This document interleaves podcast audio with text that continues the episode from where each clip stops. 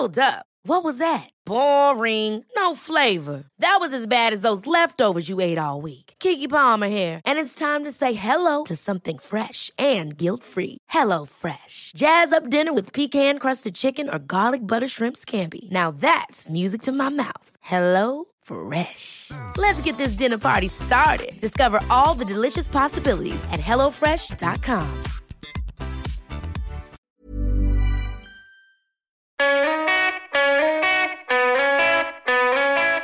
Hi, I'm Kirsty Major, commissioning editor here at The Independent, and this is Double Take, a podcast in which our writers come into the studio to read and discuss one of their opinion pieces. It could be their weekly column or something from the archives that shines some light on this week's news. Today we're joined by our Westminster correspondent, fresh from conference season, Andy Grice, and Jonathan Isaby, editor at Brexit Central, to talk about the commencement of formal Brexit negotiations between the UK and the EU.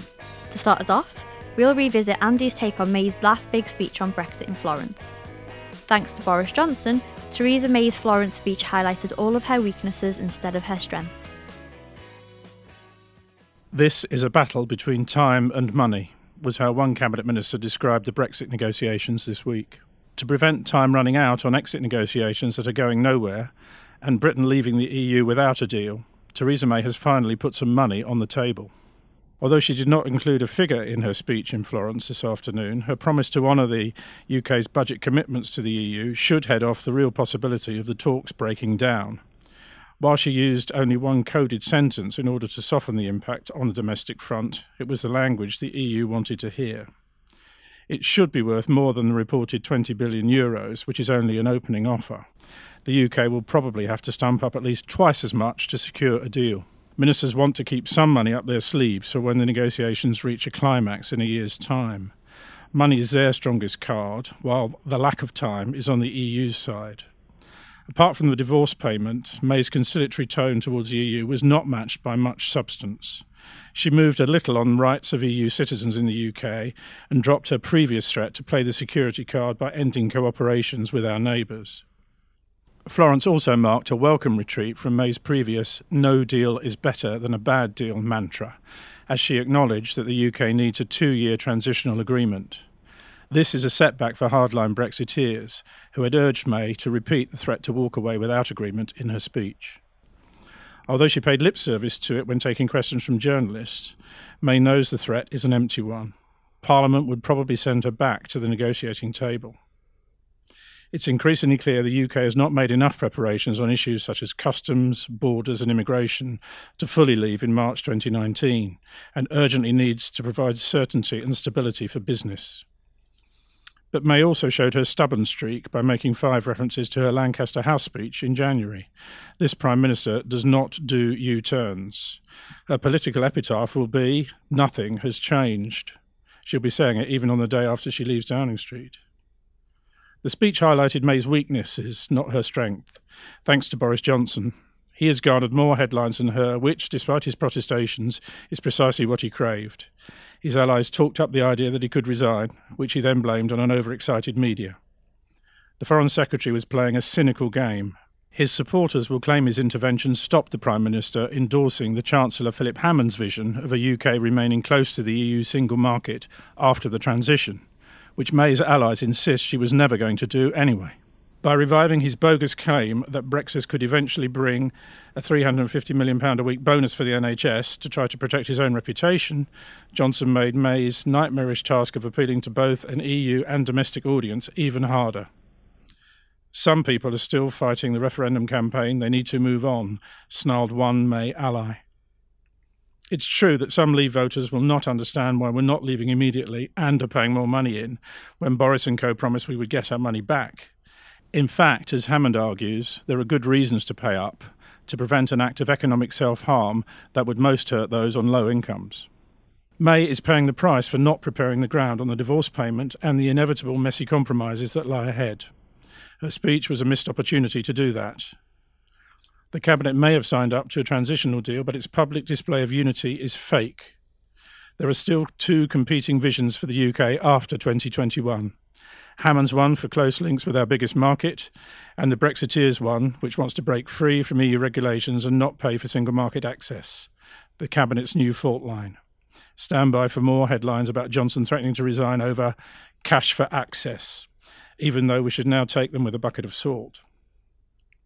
May's desire for a bespoke agreement, not a Swiss style arrangement favoured by Hammond or the Canada EU trade deal route backed by Johnson, was deliberately opaque.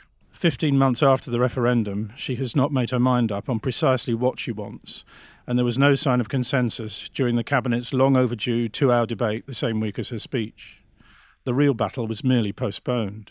While the Florence speech buys May some time, she cannot afford to waste any more. The Prime Minister must decide her favoured final destination and try to bridge the divide between the Chancellor and Foreign Secretary. Not least because the EU needs to know if progress is to be made on a deal before time really does run out. Ever catch yourself eating the same flavourless dinner three days in a row? Dreaming of something better? Well, HelloFresh is your guilt free dream come true, baby. It's me, Keke Palmer.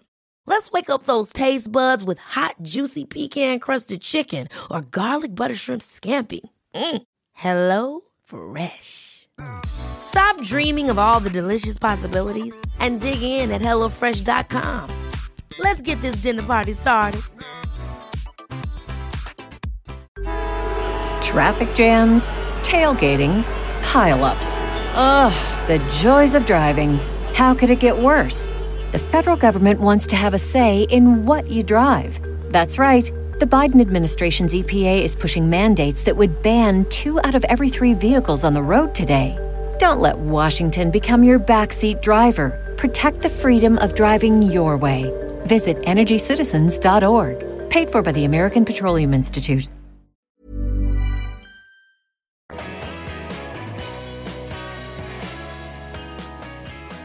Thank you for reading your piece, Andy. So, in it, you said that Theresa May needs to quickly act to heal the divide between Foreign Secretary Boris Johnson and the Chancellor Philip Hammond. It's been a month since you wrote your piece, and that definitely hasn't happened. So, where are we at with the Tory party and the rifts developing over Brexit? Well, it's definitely got worse since that piece was written, and I'm afraid that Florence did not really have the desired effect of helping to get the EU talks going again. There's no sign of a breakthrough in the EU discussions that are going on. And if anything, the war inside the Tory party, um, headed by Boris Johnson and Philip Hammond, has, has, intensified since. We saw at the Tory conference that um, there's no respite at all in that war. And we've now got allies of Boris Johnson and hard Brexiteers saying that Philip Hammond should be sacked by Theresa May if she does a cabinet reshuffle shortly. And conversely, uh, the pro Europeans saying that Boris Johnson should be sacked. So, if anything, we've gone from bad to worse. And Jonathan, so where on the Brexit divide do you sit? Well, I believe in Brexit. I think there are, there are a lot of people, and Andy just used the term hard Brexit. Others people talk about soft Brexit. I generally dispute putting any adjective in front of Brexit because I think Brexit is a defined thing as demonstrated by the referendum result last year that people, when they voted for Brexit, were voting for coming out the single market, coming out the customs union, taking back control of our borders, our laws, our money, and our ability to form our own trade policy. And, and those are non negotiable fundamentals of what Brexit actually is.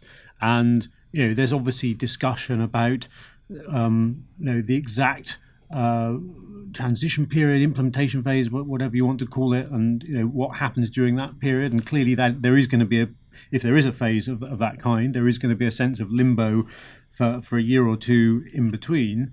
But you know, at the end of it, you know, Brexit will have happened, and we will be out of those those bodies, which for, for decades have been shackling the UK and stopping the UK from being able to make our own decisions on a whole number of different fronts. And do you feel like it's going to happen? So we're at a point where we've reached a little bit of an impasse. We have the divorce bill, which Theresa May should be talking about today, which is Monday do you, do you think we'll get there? Do you think we'll get there with rights for EU citizens, the Irish border, how much money we have to cough up? We certainly should do. I mean, we are leaving the European Union. That is non negotiable. Article 50 was triggered at the beginning of this year. Ergo, on March the 29th, March the 30th, 2019, that is the moment at which we leave the European Union. That is irrevocable. That is happening. And what the government is doing now uh, in terms of the legislation that's going to go through Parliament over the next year and a bit uh, is about ensuring that that the day that we do leave the European Union in March 2019, that there is a working statute book and that you know everything is in order. Uh, and obviously, there are these discussions to be had about all kinds of arrangements with the European Union.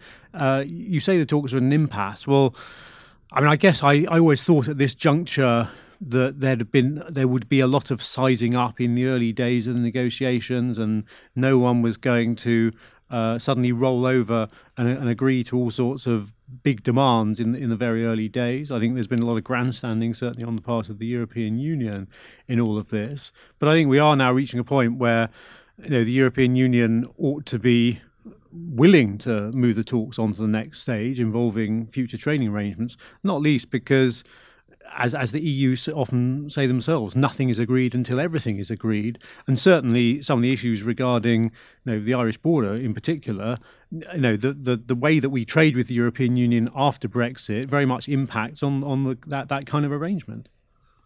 You say grandstanding from the EU side, but I wonder if you could both speak a little bit about the grandstanding that's happening within the Tory party because if I was the EU, I'd be licking my lips at this divided Tory party. I mean, they don't know what they even stand for. What are they going to come to the negotiating table with?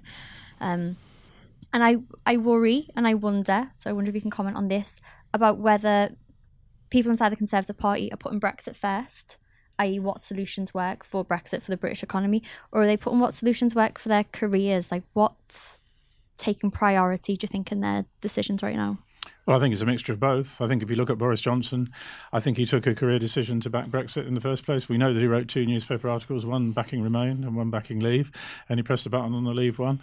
And um, I'm not saying that's the only reason. I believe I believe he, he believes in Brexit now, but uh, I don't think you can disentangle the career mm. prospects. Uh, and um, everybody in the cabinet now will be weighing up their their own career prospects as well as the, the options for Brexit.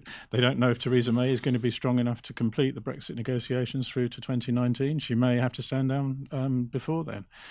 And so, um, in terms of how it affects the talks, you're right. People in France and Germany and Brussels, they read the English papers, newspapers, as closely as you and I do, and they know everything about Boris. And um, I think Boris actually has made the talks more difficult. There was a prospect that this week the EU would pave the way to have at least informal soundings on a trade deal, moving to phase two, as Jonathan referred to. But I think all the headlines about Boris um, made them think in Berlin and Paris not to do that. And so I think Boris has had a direct impact, uh, an adverse one, on the negotiations. Do you agree, Jonathan?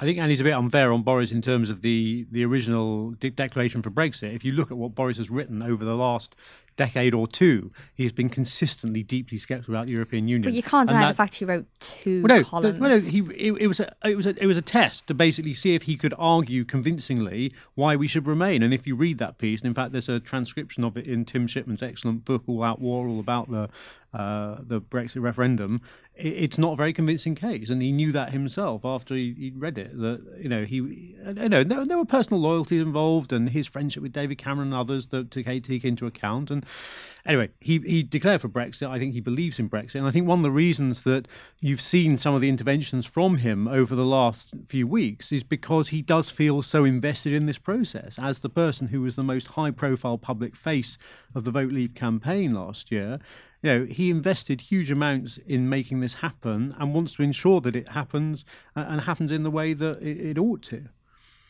When you say the way it ought to, though, his vision is to dr- crash out, right? He said that if we don't have a, a deal on our terms, and we and, and this transition deal shouldn't go on forever and we should just cut all ties. Crashing out isn't the best version of Brexit, right? Well, no one wants to crash out. No one is proposing crashing out. I think there was concern from some people that you know the Philip Hammond view of a transition period going on for three, four, potentially five years was being put around the Treasury, and that this needed to be nipped in the bud.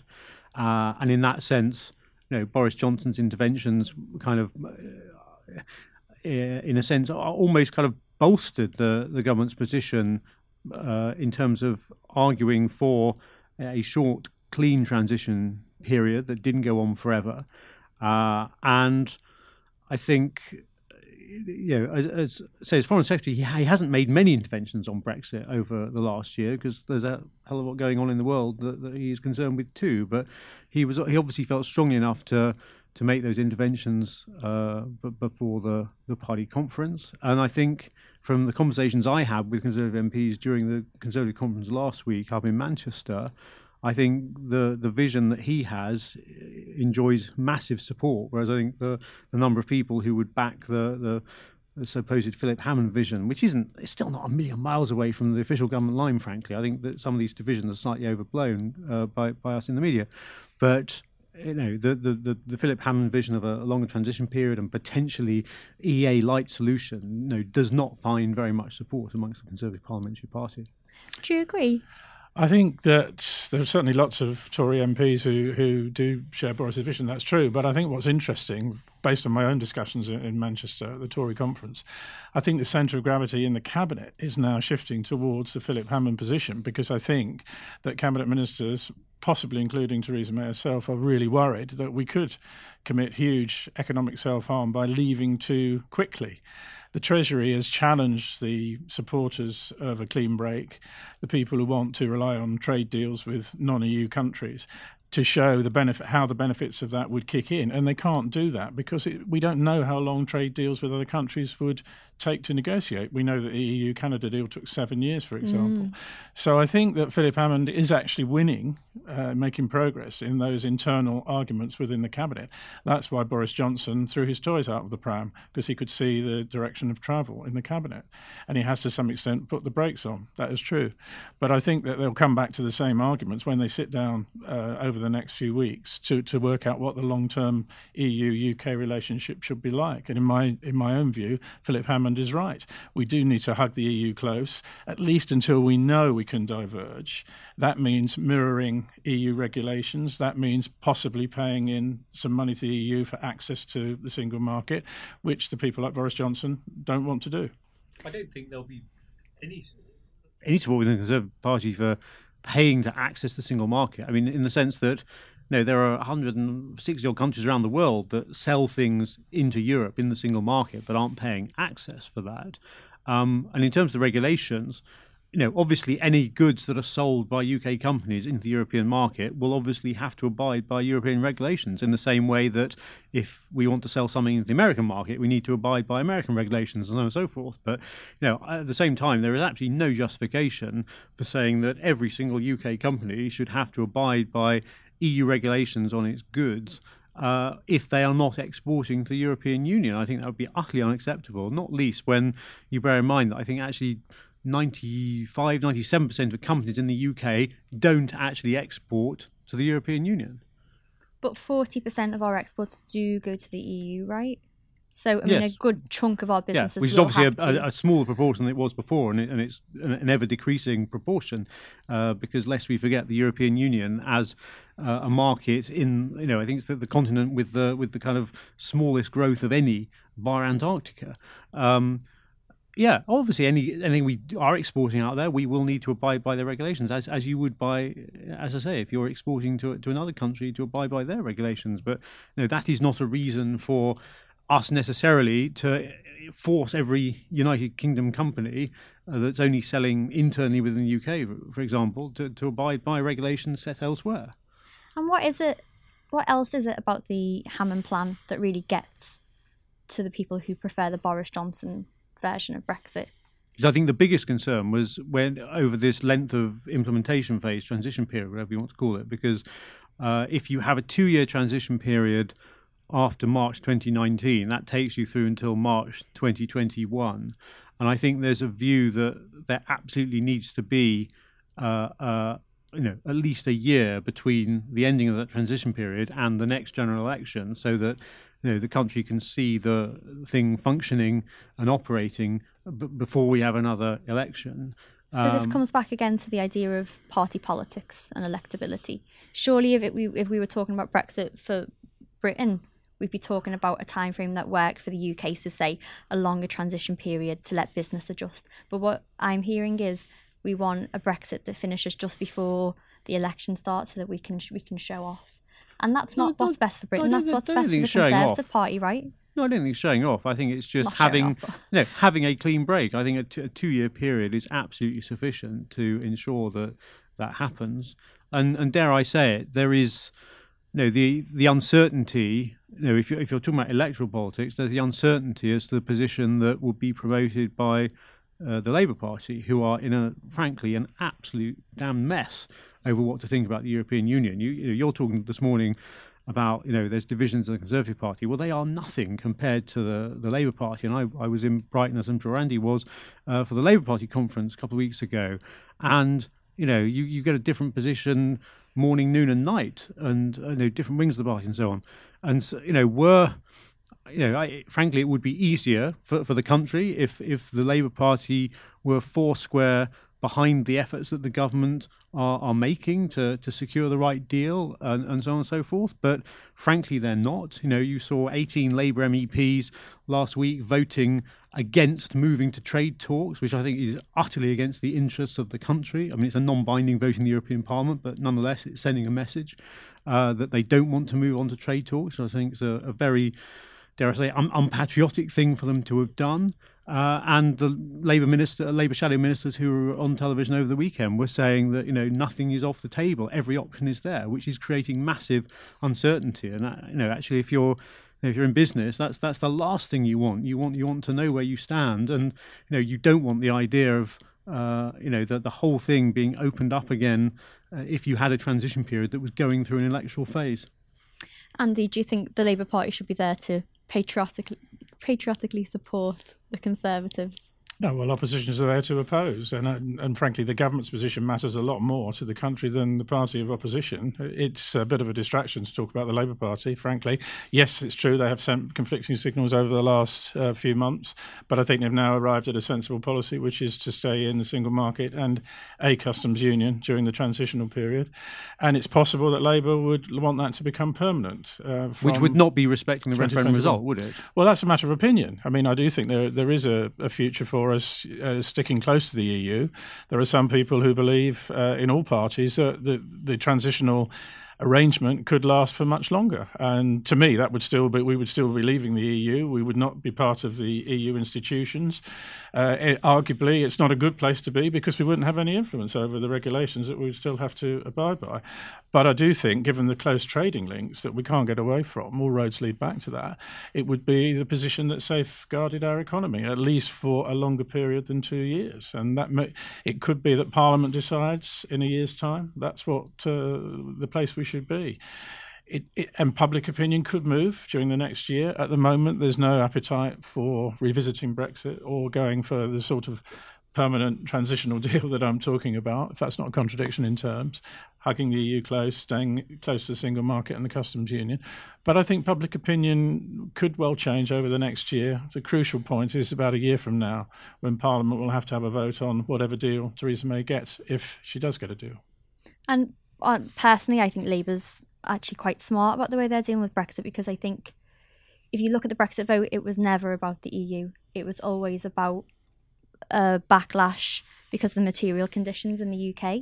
So Labour focusing on unemployment, benefit, housing is actually addressing the underlying issues of Brexit. So if you address those first and then come back to the EU, I think that for me, I think that's maybe a, a more sensible approach to Brexit, which was never never really about European institutions. Do you, I mean, would you agree or? I mean, I think there's probably a whole week of podcast about why people voted the way they did and what motivations people had for doing it. And, you know, for sure, there was a, a sense of backlash against the political elite, both in Brussels and in Westminster. Uh, but in that sense, that was just as much aimed at the Labour Party leadership as it was at the Conservative Party leadership. You know, a lot of people felt that they had been you know, disregarded for for years, if not decades, by successive governments, and you know there, there was a certain sense of wake up call in in voting for Brexit, and you know in in doing so, taking back control for the UK from the European Union over a whole load of different laws, which in turn puts more power back in the hands of British politicians at Westminster who in turn know that the electorate are far more tuned in to what's going on now and far more responsive and reactive to what's going on, which um, will, will hopefully. Uh, you know, well, it by definition makes them makes them more likely to be held to account by those electorates. And then moving away from British politics, so May is going to give her speech today, in which she's going to say that the ball is now in the EU's court. So, what do you think? We're going to finish on this. What do you think the next steps are for the EU? Well, the EU is going to, well, the European Council, which is all the national leaders, will decide at their summit on the 19th and 20th of October whether or not to move to trade talks uh, in terms of the post-Brexit relationship, and you know, all the signals we're getting are is that they don't want to do that, which you know I think is a, a, great shame and doesn't show willing on their part to engage positively. I think Theresa May's Florence speech was extremely positive, and you know, Andy talks about you know hugging the EU tight. I mean, Theresa May has been quite clear. There are a whole load of areas in which she utterly wants to continue having a very close and productive partnership with our friends across the Channel, and indeed, we, whatever happens, we will continue buying and selling goods from each other. You know that is going to happen. Um, the EU may decide to be bloody minded and not move to the trade talks. In which case, I think uh, the the UK government, uh, as as was signalled at the Conservative conference last week by both Theresa May and David Davis, that you know there will need to be very clear plans in place for a no deal scenario because despite what Andy said in his piece that he wrote and, and read out earlier, no, she did the very first question after the speech in Florence. You know, do you still agree that no deal is better than a bad deal? Answer: yes. And she absolutely has to continue to take that position in order to be able to secure the best possible deal because you know that is in effect a trump card of saying well if if you don't want to play ball then we will go to a no deal scenario and by the way we are preparing for that and are confident that we can uh, pursue that, and, and that's what they what's the, what they need to do as a as a backstop position. I'm I'm hoping that we don't need to do that. I think it would you know clearly be more hostile than than agreeing a deal in a in a positive and, and friendly way. But I say it does need to be there as as an option to help secure as, as good a deal as possible. I think that when Theresa May says the ball is in the EU's court, that's not how they will see it in the EU. Uh, we often look at this through the London end of the telescope, uh, inevitably, as we're based mm. in London, and we forget that there are two sides in any negotiation. And if you think about it from the other end of the telescope, it's the UK that's leaving this relationship. We're walking out. So I think the onus is on us and the ball is in our court to come up with a much more detailed vision of what we want at the end of the process. And I don't really blame the EU for negotiating hard. They're going to protect their project, they're going to defend their interests. Yes, both sides need to give ground. I hope they do. I think the longer it drags on, there is a there is an increasing risk that we won't get a deal, and that would be very very damaging for the economy, in my view. Time is running short, and the EU will use the clock against us. That's what British ministers say privately that, that time is their enemy uh, and it's the friend of the EU side because they've got to reach uh, an agreement about a, a, year from now in order to have time for the agreement to be ratified by the EU institutions, European Parliament, and so on uh, by March 2019. So time is getting short. I suspect that uh, at the summit next week, the EU will not move on to phase two and trade talks with the UK. I suspect that will happen in December, but the EU will be looking for more concessions in the period between the two summits uh, before they press the button and give the go ahead for trade talks in December. It's going to be a really long year, isn't it? thank you very much, Andy, and thank you for joining us, Jonathan. Thank you for listening. If you liked Andy's piece, you can find him writing at Independent Voices on a Wednesday and a Friday. You can find Jonathan Isaby at BrexitCentral.com. If you enjoyed the show, please rate, review, and subscribe on iTunes, Acast, or wherever else you get your podcasts. A big thank you to Helen Hodnott for producing this episode. I'm Kirsty Major. See you next week.